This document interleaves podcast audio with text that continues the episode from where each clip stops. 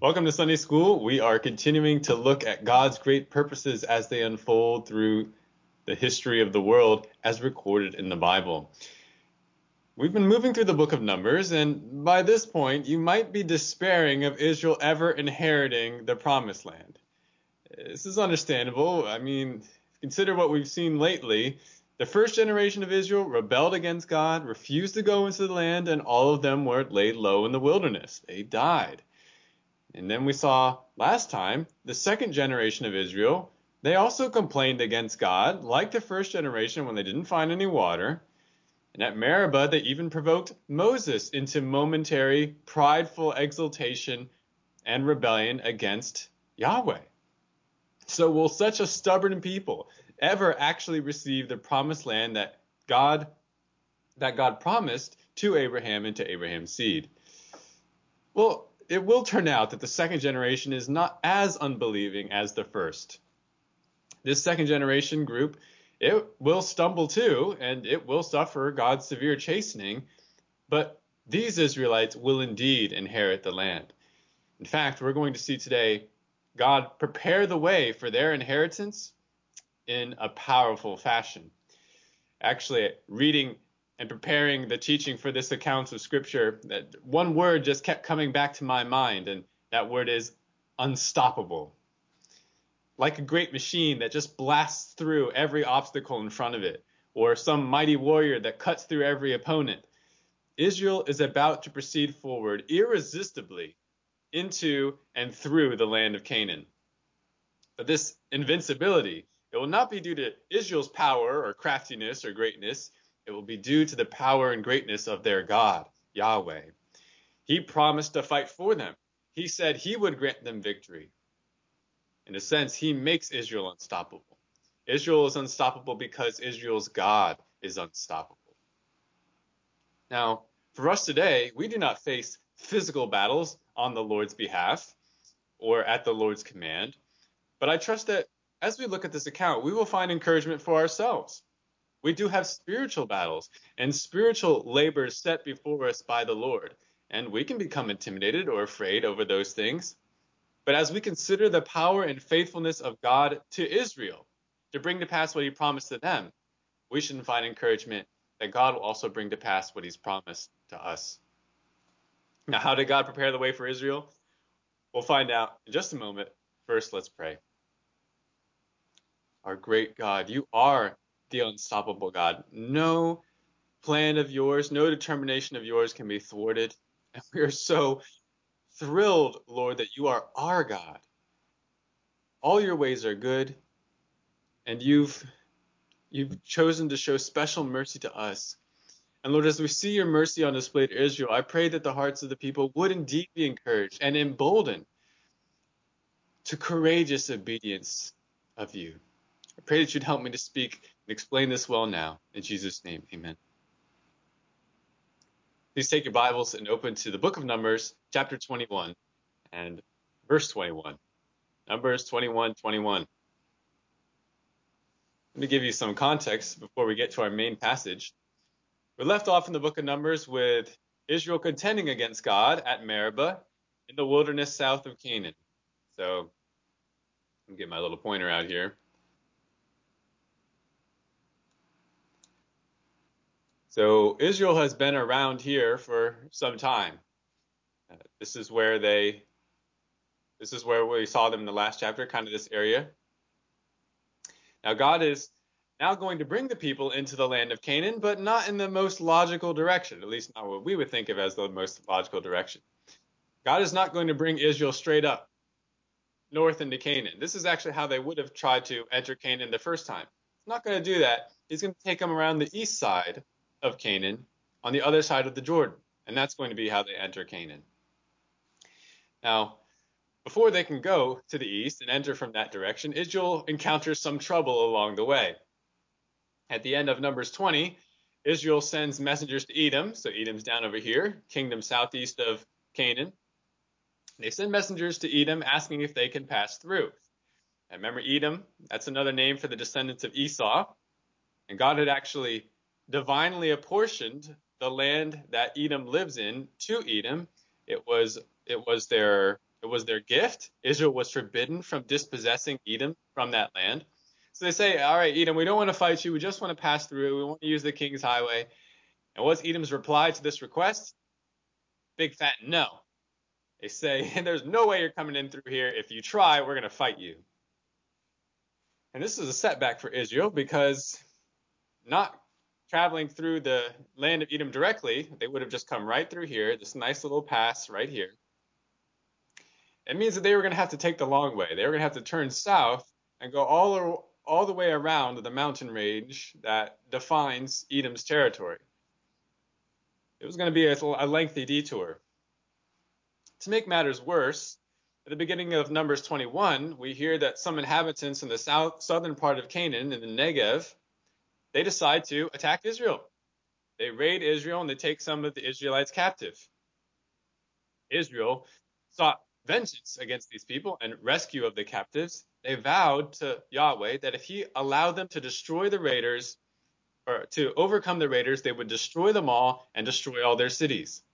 They said, God, if you will grant us victory, we will do that. God did grant them the victory, and Israel did as they vowed. They destroyed the Canaanite raiders and destroyed their cities. Now, despite this encouraging victory, Israel still had to take the long detour around the territory of Edom, and it became an opportunity for complaint. They complained again. This time they complained against Moses specifically and all their hardships, about all their hardships they were experiencing. And as a result, in God's keeping covenant, with the people, even to judge and chasten them, he sends fiery serpents among them. The term fiery probably means venomous, kind of feels like fire, what it does to your body. He sends venomous serpents among the people to bite them. And people were dying. Seeing God's chastening, the people repented. They uh, they repented before God and before Moses, and God commanded Moses to create a bronze serpent. Hoist up a bronze serpent and he instructed the people, God instructed the people through Moses, have the people merely look to this bronze serpent. And when they do, if they've been bitten, they will live. Of course, Jesus is going to make an analogy with that in the New Testament about his own being lifted up on the cross. But anyways, there's definitely been some trouble on the way on the way to Canaan. Not the best start for the second generation in terms of faith and believing in Yahweh, but there are some signs of spiritual life. By the time we reach Numbers 21 21, Israel under Moses, they're still under Moses at this time. Aaron has died on Mount Hor. Israel under Moses has successfully gone around Edom and also the territory of Moab and Ammon. Ammon would be right over here, Moab right here. And they're right on the border of the Arnon River and the territory of the Amorites. Now, just a quick reminder Moab and Ammon those were descendants of Lot. Their territories were also divinely guaranteed by God. God says, I'm giving these the descendants of Lot, Israel not to take them. But the Amorites, God had not given that, that same kind of promise. Their territory was not guaranteed. So Israel is not yet next to Canaan, getting close on the territory of the Amorites, and let's see what happens. Look at Numbers 21 21. And we're going to read down to verse 32. Let me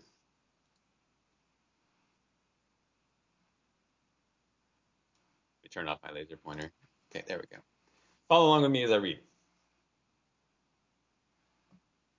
It says, Then Israel sent messengers to Sihon, king of the Amorites, saying, Let me pass through your land. We will not turn off into field or vineyard. We will not drink water from wells. We will go by the king's highway until we pass through your border. But Sihon would not permit Israel to pass through his border. So Sihon gathered all his people and went out against Israel in the wilderness, and came to Jahaz and fought against Israel. And Israel struck him with the edge of the sword, and took possession of his land from the Arnon to the Jabbok, as far as the sons of Ammon, where the border of the sons of Ammon was Jazer. Israel took all these cities, and Israel lived in all the cities of the Amorites, in Heshbon, and in all her villages. For Heshbon was the city of Sihon, king of the Amorites, who had fought against the former king of Moab and had taken all his land out of his hand as far as the Arnon. Therefore, those who use Proverbs say, Come to Heshbon, let it be built, so let the city of Sihon be established. For a fire went forth from Heshbon, a flame from the town of Sihon. It devoured Ar of Moab, the dominant heights of the Arnon. Woe to you, O Moab! You are ruined, O people of Chemosh. He has given his sons as fugitives and his daughters into captivity to an Amorite king, Sihon. But we have cast them down. Heshbon is ruined as far as Dibon. Then we have laid waste even to Nopha, which reaches to Medeba. Thus Israel lived in the land of the Amorites. Moses sent to spy out Jazer, and they captured its villages and dispossessed the Amorites who were there. All right, we're going to stop here, and let's make observations of what we just. And notice, Israel's not looking to pick a fight with the Amorites. Verse 22 simply Israel simply asked to pass through the land safely on the king's highway. After all, their promised land was in Canaan on the other side of the Jordan, not on the eastern side in the territory of the Amorites. But notice how Sihon responds in verse 23. He refuses passage, and he musters his army to fight the Israelites. The two sides do fight, and what is the result? According to verse 24, Israel prevails, actually annihilates the Amorites, and takes possession of their territory. And this territory would have included, you can see it on the map there on the left side of the screen, everything between the Arnon and Jabbok rivers on the eastern side of the Jordan. Now, on the eastern side of the Jordan, another name for that is Transjordan. So they take all the territory. They also took Sihon's capital city, Heshbon, along with another a number of other cities and villages. These cities they didn't burn, they just took possession of them. Now notice the poetry in verses 27 to 30, also called a proverb. What does Israel note about Sihon's previous relationship with Ammon and Moab?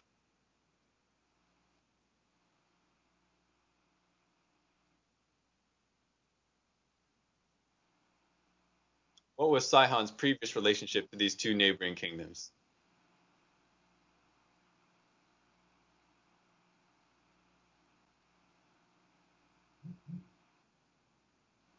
Well, notice. Oh, go ahead. They were at war, but who was who was the one on top?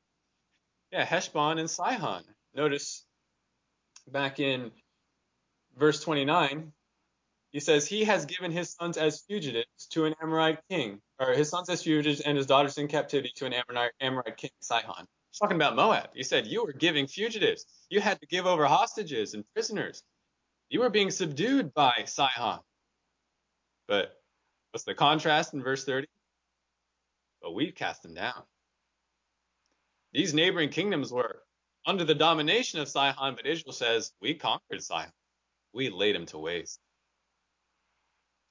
But it's not just the Amorites of Sihon that Israel defeats. Let's read on in verses 33 and 35.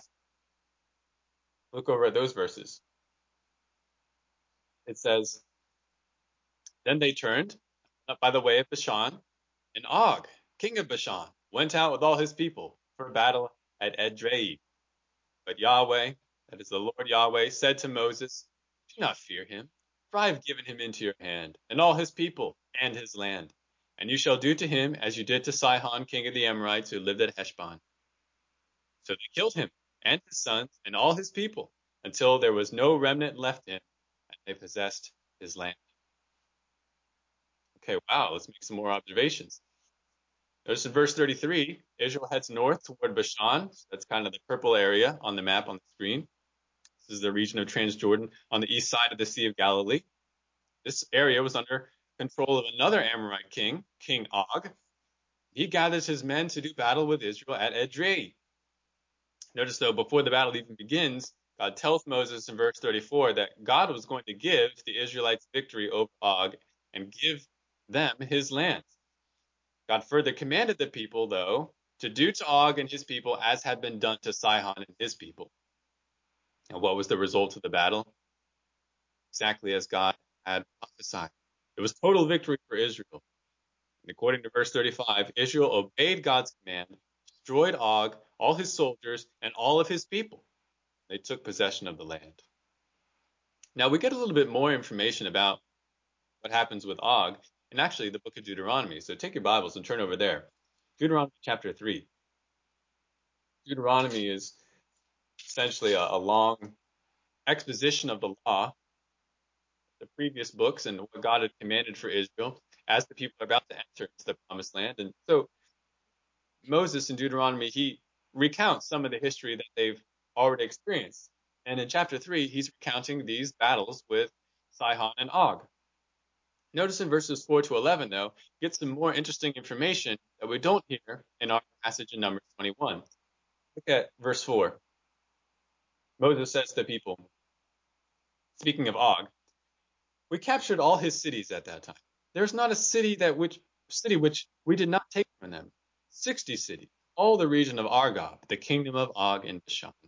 All these were cities fortified with high walls, gates, and bars, besides a great many unwalled towns. We utterly destroyed them, as we did the Sihon king of Heshbon, utterly destroying the men, women, and children of every city. But all the animals and the spoil of the cities we took as our booty. Thus we took the land at that time from the hand of the two kings of the Amorites, who were beyond the Jordan, from the valley of Arnon to Mount Hermon. Sidonians call Hermon Sirion, and the Amorites call it Senir all the cities of the plateau, and all Gilead, and all Bashan, as far as the remnant of the ref, as far as Salecah and Edrei, cities of the kingdom of Og and Bashan. For only Og, king of Bashan, was left of the remnant of the Rephaim. Behold, his bedstead was an iron bedstead. It is in Rabbah of the sons of Ammon. Its length was nine cubits, and its width four cubits by ordinary cubit. Now this is interesting. These other details here. Notice in verse 4 here in Deuteronomy, Deuteronomy 3, it says the people took possession of 60 cities from Og. And notice how these cities are described. These aren't just any old cities, they're strongly fortified, high walls, strong gates, bars. Here in verse 6, more explicitly, that all the people, the men, women, and children under Og were killed, while their livestock and treasures were taken by Israel. And then notice what we learn about Og himself in verse 11 says he was the last of the Rephaim. Appears to be a line of giants, large people, mentioned in Genesis 14 and other, uh, other descriptions of the inhabitants of Canaan and the surrounding regions. And certainly Og fits that description because he has an iron bed that was nine cubits long. A cubit, cubit is generally about 18 inches. You just take nine, divide it by half, and then add that to nine. Nine plus 4.5. This is a bed about 13.5 feet. Cubit is about 18 inches, so this bed would be about 13.5 feet long. And why would a guy need such a large bed? Because he was a big guy. How tall was Og?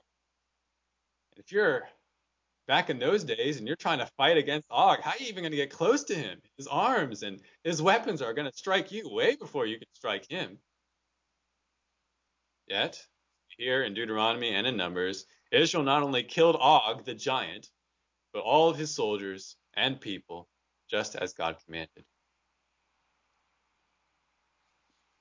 With these basic observations, let's now ask some questions of interpretation. Why did Sihon and Og attack Israel?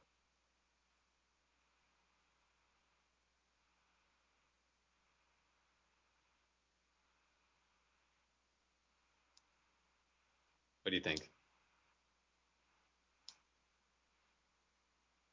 Yes, Roy.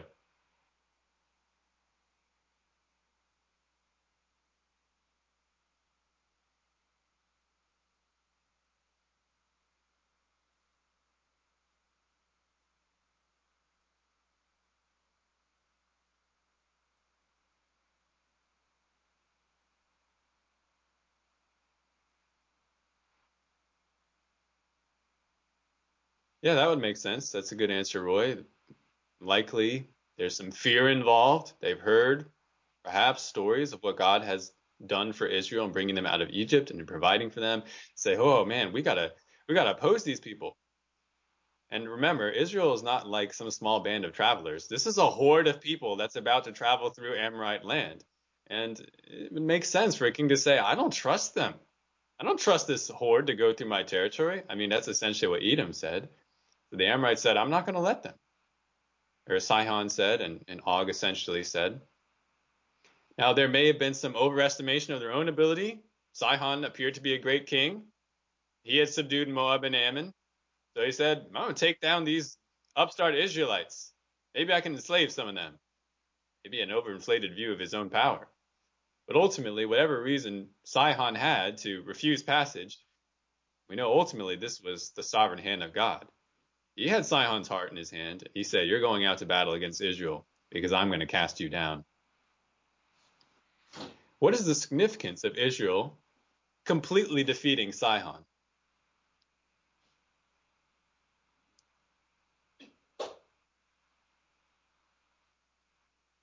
As we said, Sihon was a great king. He had subdued his neighbors. He was exalted to a certain extent. But Israel says, look, we took him down. We were able to overcome him. And we can ask a similar question when it comes to Og. What's so significant about defeating Og and taking the territory of Og? Yes, Steve.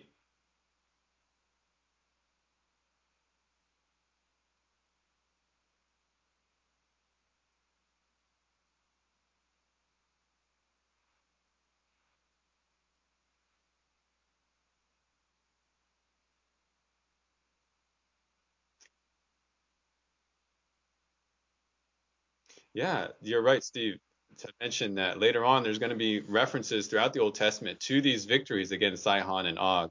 Sihon was a great king. Og, or go ahead, I see uh, Roy, your hand is up again.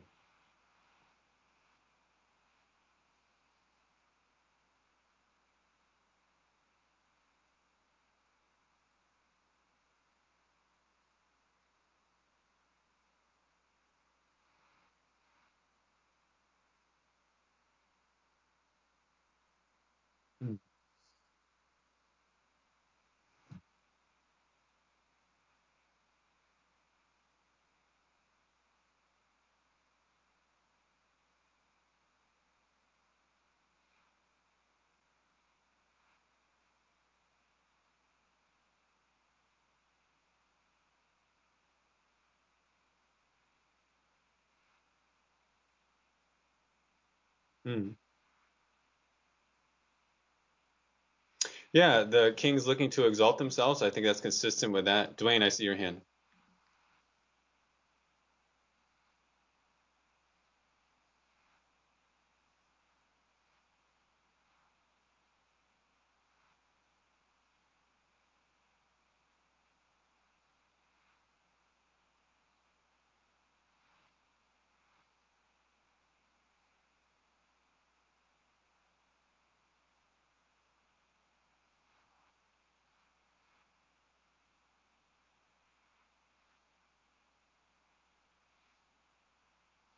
Yeah, I think you you're exactly right, Dwayne. It's not insignificant that they take down these great kings. Kings who, mind you, fit some of the fearful descriptions that the spies had originally brought back about the inhabitants of Canaan itself. Remember, they said the people there are giants. Their cities are well fortified and strong with all these high walls and gates and bars. But look what Israel just did. They took down some people who were great kings, some of them even giants, and they took all their fortified cities. And so it's exactly as Dwayne was saying, this should have been a encouragement to Israel that they can trust their God. God will indeed give them the land of Canaan. He will bring them victory even over the giants and even over the fortified cities of Canaan because look, he's already doing it on the eastern side of the Jordan. Yeah, Caleb.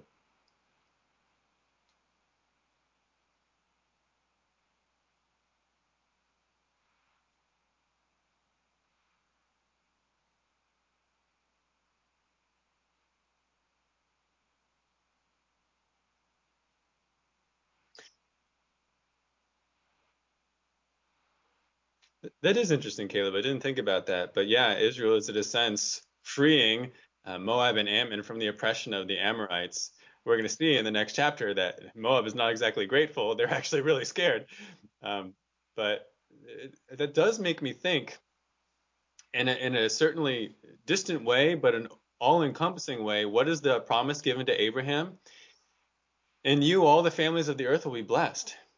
So when God does great things for Israel, when the other nations get on board with it, they'd be blessed too. And really, there is a form of blessing even coming to Moab and Ammon here. So that was an interesting observation. Let me ask a, another question. uh, oh, I, I, I see that I had my order a little bit different. But why was Israel so successful in these battles? It should be obvious by now, right? This wasn't due to Israel's cunning, martial skill, expert strategy. Because of their God. God was the one who said, I'm giving you Og into your hand. It was God who was fighting for them and, and giving them the victory. But maybe one other question we wonder about why did God command the annihilation of all the Amorites? I mean, men, women, and children. Isn't that genocide? Why did God command this?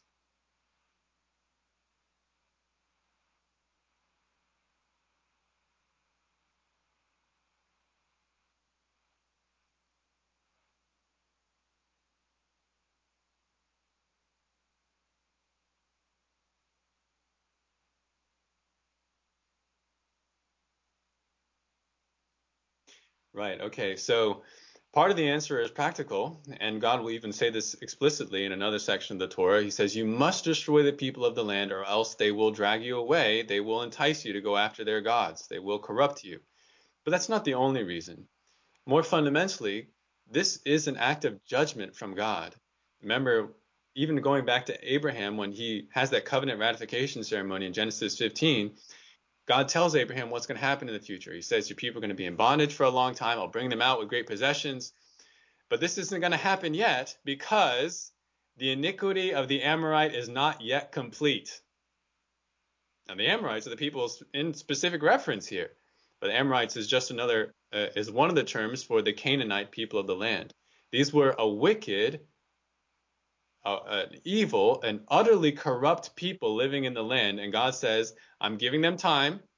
Judgment is being laid up against them. And when you come, you will be my agents of judgment. So remember, Israel is not some sort of special people that, that can commit genocide just because they want to. No, they're just following God's command here as special agents of judgment. We don't look at what Israel did and try and mimic that today.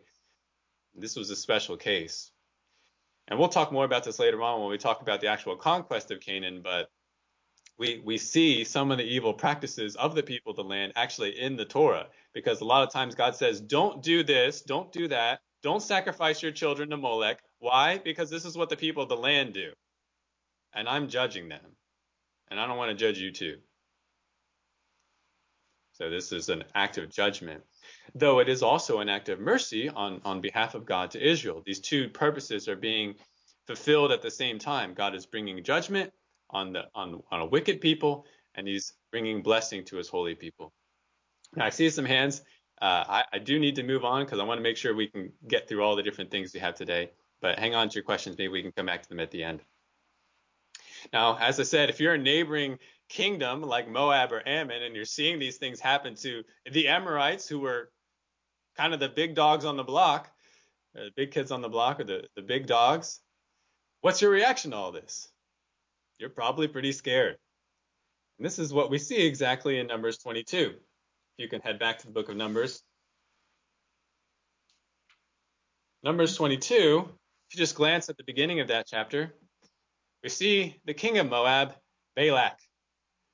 Balak gets together with his leaders and the leaders of a neighboring nation, Midian. The Midianites were descendants of Abraham via his second wife, Keturah.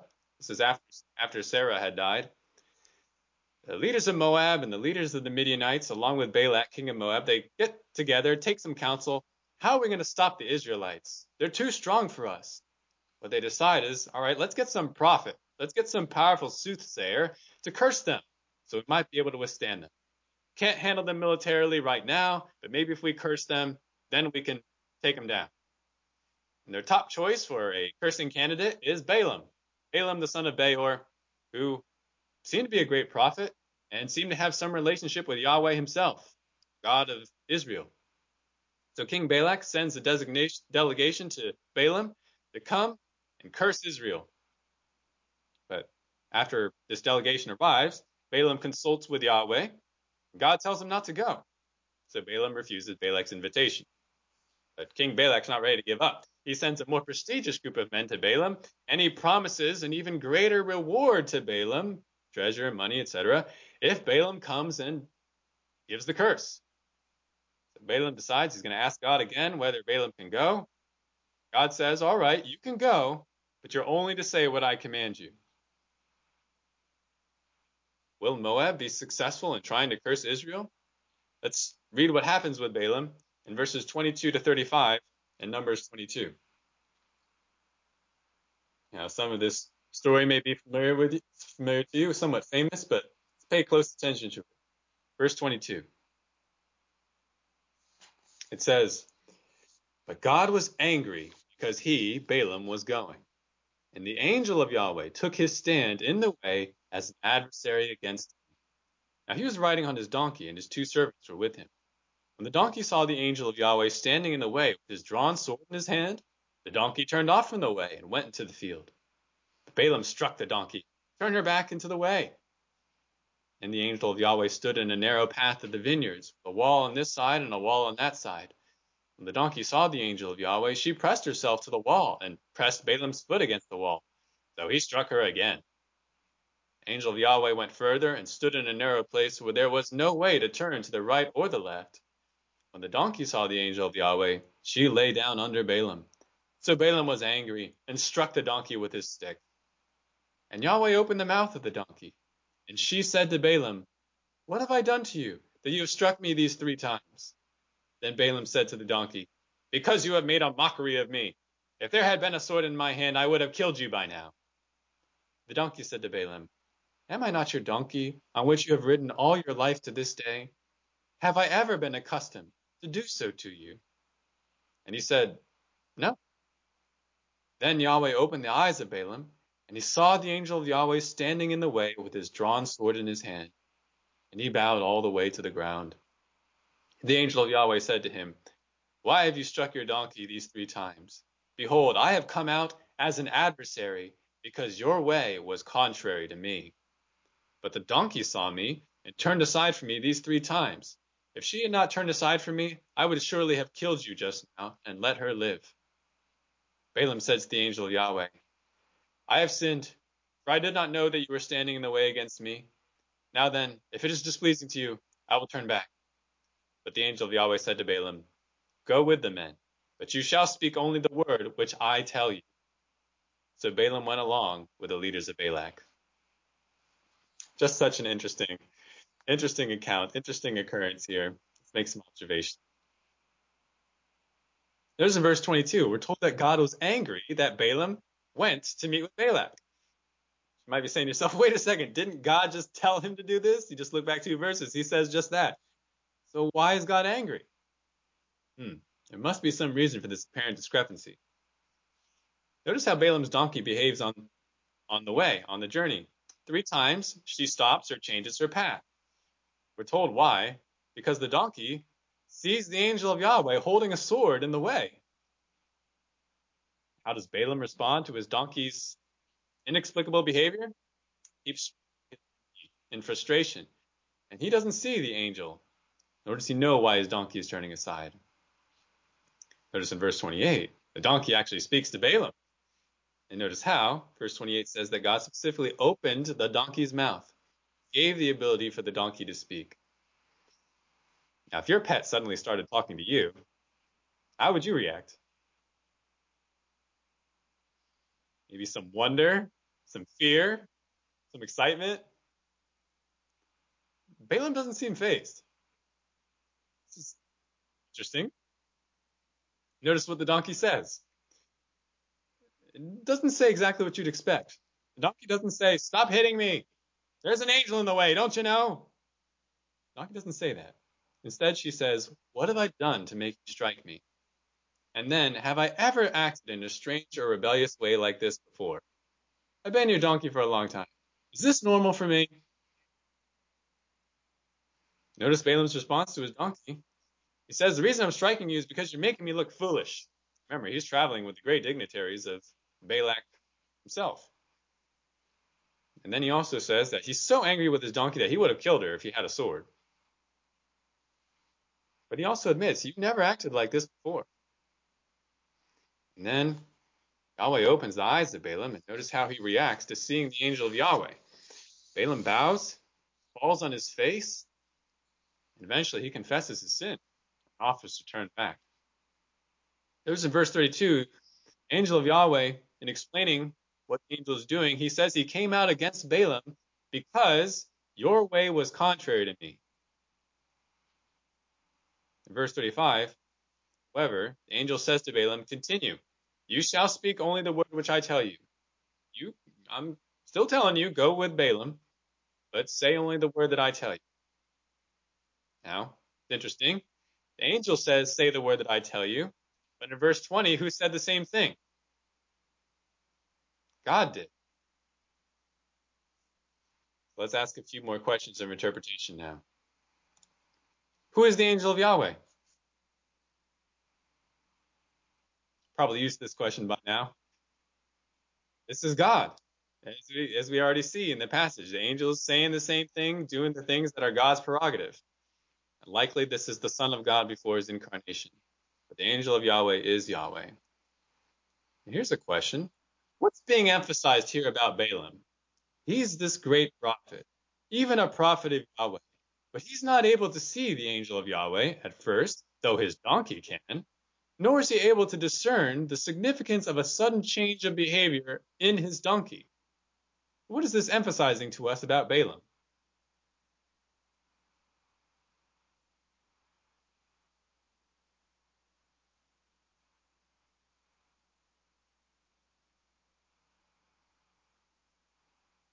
Seems to be lacking something. What is Balaam lacking? Say that again. Yeah, he's just not very spiritually aware. I mean, you're a prophet of Yahweh and you can't even see his angel? You're some great spiritual man and you can't recognize when your donkey is acting in some way that indicates something spiritually significant is happening? Balaam is shown to be someone who lacks spiritual insight. And he's supposed to be this great prophet. This goes along with our second or the next question. Why was God angry enough to kill Balaam? He says, Your way was contrary to me. So certainly there's something off in Balaam and in Balaam's heart. And we get a little hint of it from the context.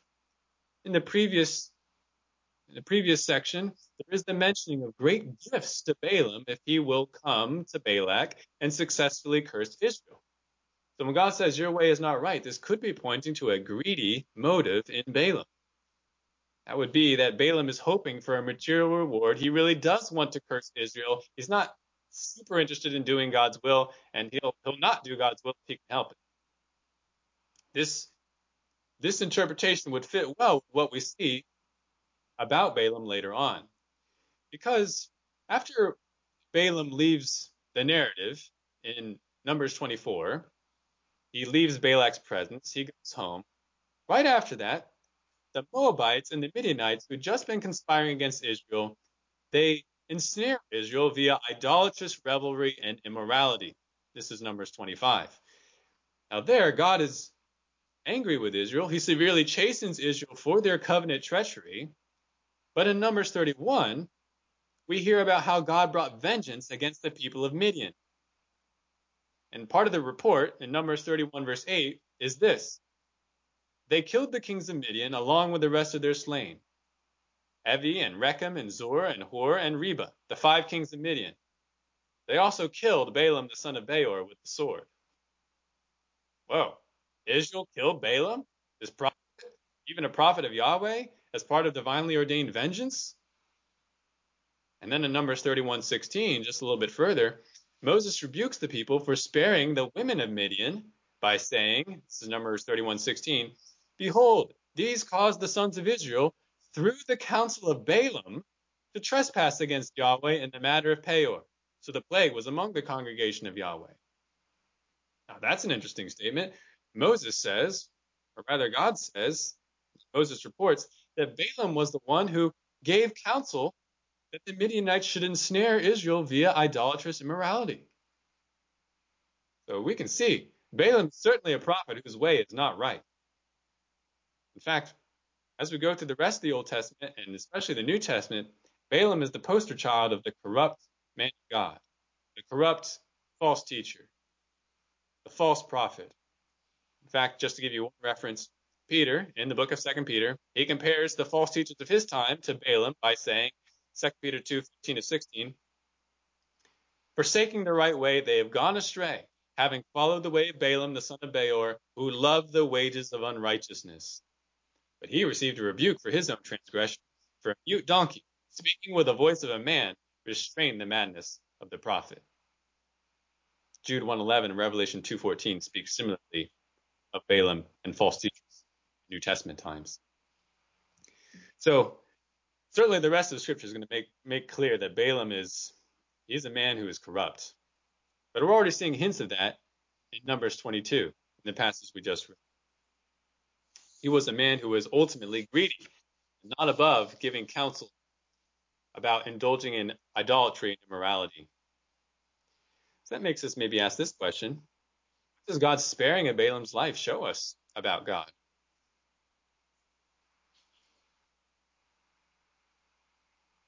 This is a man who deserves to be struck down. God doesn't do it. It shows us that God is merciful. God's given opportunity even for Balaam to repent. Also shows us God is in control. Balaam, I could have taken you out. I didn't. But I want to let you know I had the power and I had the willingness to do so. Despite all this, God still chooses to speak through this prophet. He says, I want you to go with these men, but speak only what I tell you. Why? And what will Balaam declare on behalf of God? Let's look a little further. Look at Numbers 22, verse 36. And we'll read to chapter 23, verse 12. Numbers 22, verse 36. Balak heard that Balaam was coming. He went out to meet him at the city of Moab, which is on the Arnon border, at the extreme end of the border. Then Balak said to Balaam, Did I not urgently send to you to call you? Why did you not come to me? Am I really unable to honor you? So Balaam said to Balak, Behold, I've come now to you. Am I able to speak anything at all? Word that God puts in my mouth, that I shall speak. And Balaam went with Balak, and they came to Kiriath Huzoth. Balak sacrificed oxen and sheep and sent some to Balaam, and the leaders were with him. Then it came about in the morning that Balak took Balaam and brought him up to the high places of Baal, and saw from there a portion of the people. Then Balaam said to Balak, Build seven altars for me here, and prepare seven bulls and seven rams for me here. Balak did just as Balaam had spoken, and Balak and Balaam offered up a bull and a ram on each altar.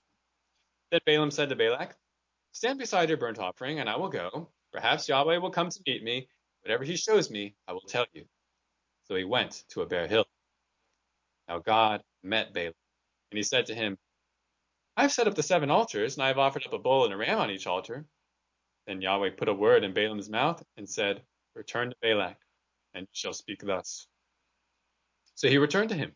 And behold, he was standing beside his burnt offering, he and all the leaders of Moab, took up his discourse and said, From Aram Balak has brought me, Moab's king, from the mountains of the east.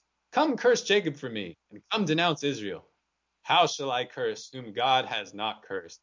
And how can I denounce whom Yahweh has not denounced? As I see him from the top of the rocks, and I look at him from the hills, behold, a people who dwells apart, and will not be reckoned among the nations. Who can count the dust of Jacob, or number the fourth part of Israel? Let me die the death of the upright, and let my end be like his. Then Balak said to Balaam, What have you done to me? I took you to curse my enemies, but behold, you have actually blessed them. He replied, Must I not be careful to speak what Yahweh puts in my mouth? Now, this is pretty amazing. Let's make some observations just on this section. Balak wants Balaam to curse Israel, but notice Balaam says multiple times, I can only speak what God tells me to speak.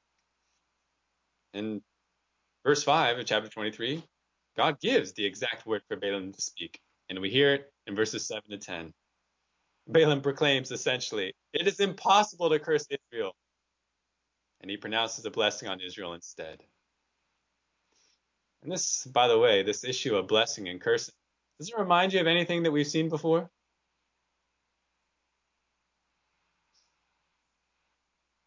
Certain promise made about cursing and blessing? Right. Back in the Abrahamic covenant, God says those who curse you I will curse, and those who bless you I will bless. That appeared not to just speak to Abraham, but even to Abraham's seed. We'll see, actually, we won't see, we won't read it together, but in Balaam's later oracles, he actually says the same words about Israel. Those who curse you will be cursed, and those who bless you will be blessed. Says, I can't curse this people, they've been blessed by God. Verse 11 Balak is not a happy camper at this blessing instead of cursing. Now, we don't have time to read the rest of the account of Balaam, but just to summarize a little bit of what we see in Numbers 23 and 24, Balak tries to get Balaam to curse Israel again.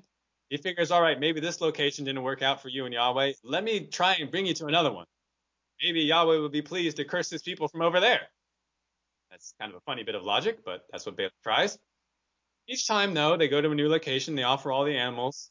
Balaam, Balaam gives a blessing instead of a curse. Being instructed by the word of Yahweh, and even being filled with the spirit of Yahweh. He blesses the people, he does not curse them. And he even gives prophetic oracles from Yahweh. He proclaims that the very power of God supports Israel. Balaam also says God will establish Israel as chief among the nations. Even a mighty and exalted king is going to come forth from Israel and subdue Israel's neighbors. And on that subject, I do want you to look at a few of the verses together with me. Look at Numbers 24. Numbers 24, verse 7. One of Balaam's oracles. He says this, Numbers 24, 7. Speaking of Israel, water will flow from his buckets, and his seed will be by many waters, and his king shall be higher than Agag, and his kingdom shall be exalted. Now look down at Numbers 24, verse 17. 24, 17 down to 19. Hear more about this king. Balaam says, I see him, not now. I behold him, but not near. A star shall come forth from Jacob, a scepter shall rise from Israel, and shall crush through the forehead of Moab, and tear down all the sons of Sheth. Edom shall be a possession. Seir, its enemies, also will be a possession, while Israel performs valiantly. One from Jacob shall have dominion, and will destroy the remnant from the city. These prophecies about a king, did they remind you of any other prophecies we've seen recently?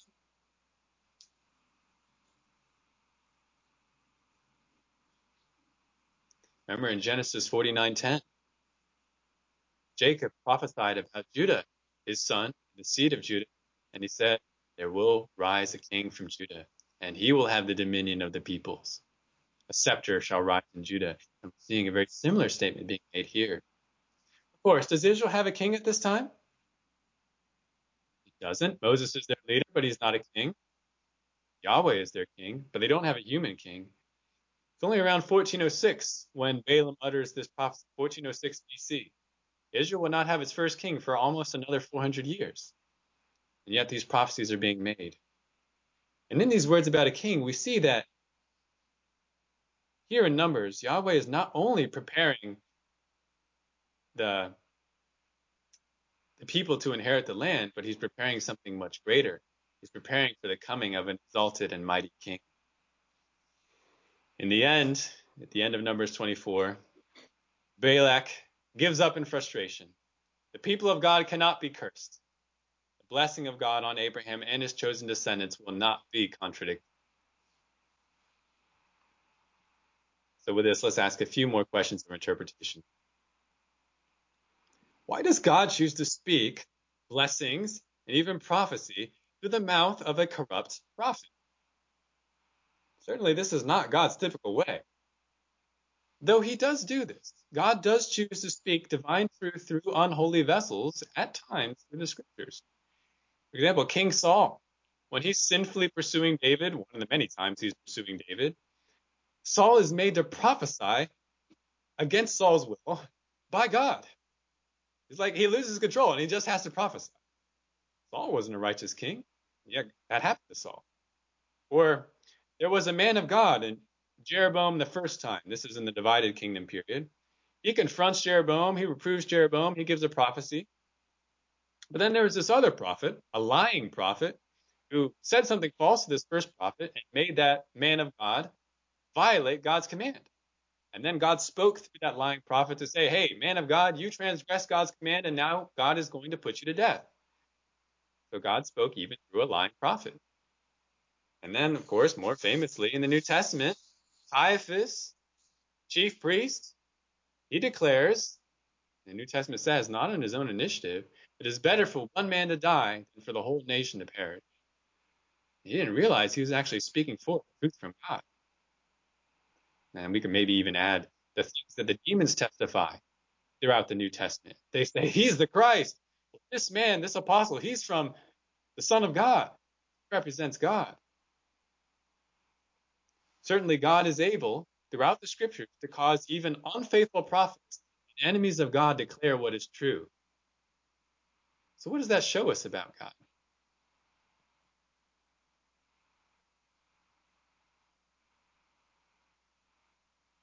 If God can make even his enemies declare the truth, what does that show us about God? He's totally sovereign. He's totally in control. If he wanted to at any time, he could make even the greatest rebels against God declare what is true. There may have been other soothsayers in ancient times who pronounced curses on Israel or who prophesied what is false against Israel. But here, God wants to make a point with Balaam. According to his own wisdom and according to his own reasons, he decides to highlight this one particularly prominent prophet in Moses' day and show that, look, I am totally in control of what he says. He can't curse unless I let him, and he will bless because I have determined that he do so. And if God can st- stop this one man, this great prophet, from even attempting to curse Israel and force a blessing instead, surely God is in control. Surely God's power cannot be overcome. And that means as Israel heads into Canaan, God will bring his promises to pass. God will fight for his people, he will protect his people, and he will bless his people according to what he has promised. God makes this point abundantly clear even by using Balaam. But who is the promised king of Balaam's prophecies? With that reference to Agag, some may suggest that Balaam speaks of Saul, David, because we do read about an Agag in 1 Samuel 15. Saul actually defeats and captures King Agag of the Amalekites. He apparently was a great king in Saul's day. Also, David and Solomon, they did subdue Moab and Edom for a time during their reigns. That corresponds with the other prophecy given by Balaam. But the, the dominations of Saul, David, and Solomon were pretty temporary. They were indeed mighty kings, but their might quickly fell away. Edom even rebelled against Solomon during Solomon's kingship. So are these words really about those first few kings of Israel? I'm more inclined to believe that the true fulfillment of these prophecies is of a different king, a greater, stronger, more exalted king, Messiah, who will, who came, but who will come again and establish his exalted kingship, will reign in Israel, and he will possess the nations, but in a special way, not merely as subdued rebels, but as Amos 9 says, as a people called by God's own very name. Edom, even, and the other traditional enemies of Israel, they will one day be called by God's name when Messiah establishes his kingdom. But you can see here in Numbers 22 and 24, God is certainly preparing the way, not just in the short term, but in the long term. God's plans, they've been established before the foundation of the earth, and they will come to pass because Yahweh is the sovereign and he is the unstoppable God. So, how should that affect us? How should we be changed, transformed, affected by the truths we read today? Let me suggest a few avenues of application, and I think you can see these really all relate to each other. Reading this passage, hearing these things about God should cause us to believe the promises of God. Romans 8 says that if God is for us, who can be against us? Is God not for us? God's purposes for Israel could not be stopped. God has purposes for us too. For those of us who are in Jesus Christ, God's purposes for us will not be thwarted. His promises will come to pass. He will provide for our needs in the right way in the right time. It will help us to endure hardship and temptation when we call upon Him. He will use us to make disciples and to build up His disciples when we speak of the Lord. And He will ultimately bring us safely into His heavenly kingdom to be with Him and to experience His reward. These things will come to pass. So let's believe them. Let's have faith in our God. Along with that, that means we should rest in the sovereignty of God. You don't have to see how something will work out to know that it will, because Yahweh is unstoppable. God's promises cannot be contradicted. But let us stop being anxious or demanding in our hearts that we need to see how God will provide before we will trust Him. We can rest in our unstoppable God, but not just rest. We should act boldly in obedience because of our God. Seeing that God is unstoppable in his purposes and in his promises, it surely encouraged Israel that they would be unstoppable in conquering the land as they were obedient to the Lord. We're going to see that come to pass. One of the exhortations that God and even the people of Israel will make to their leader, to Joshua, is be strong and courageous. Why be strong and courageous? Because Yahweh is with you and Yahweh fights for you. We too should be strong and courageous in the Lord.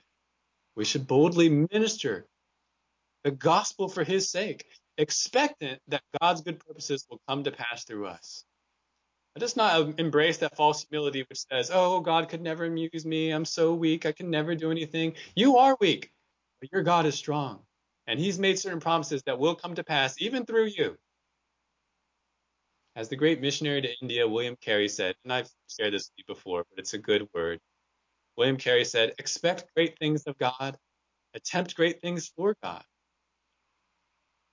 You never know what Yahweh might accomplish through your own simple faith and obedience. He has promised to use us. Let us be strong and courageous for the Lord's sake, and let the Lord do what seems best to him. Questions or comments from what you've heard today? Yes, Roy.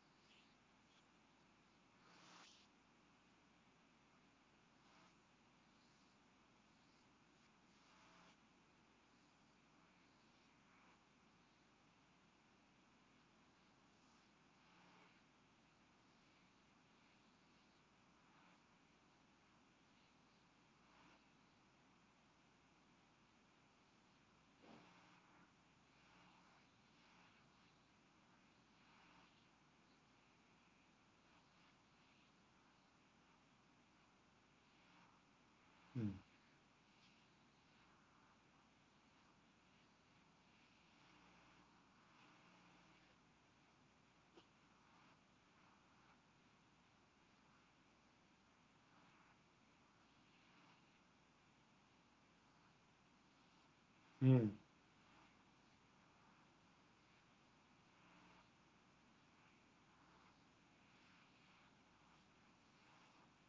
Yeah, that's really useful. Thank you, Roy, mentioning the words of Rahab later on, testifying that the people they knew about Yahweh and what Yahweh had done for Israel, not only in Egypt but also in giving him victory, Israel victory over Sihon and Og. And that's a good point too. That it's not as if none of the people of the land had an opportunity to repent, because we see that Yahweh will spare Rahab and her family because they helped Israel. They didn't continue along with the people of the land. And most of the people of the land were not willing to change sides like that.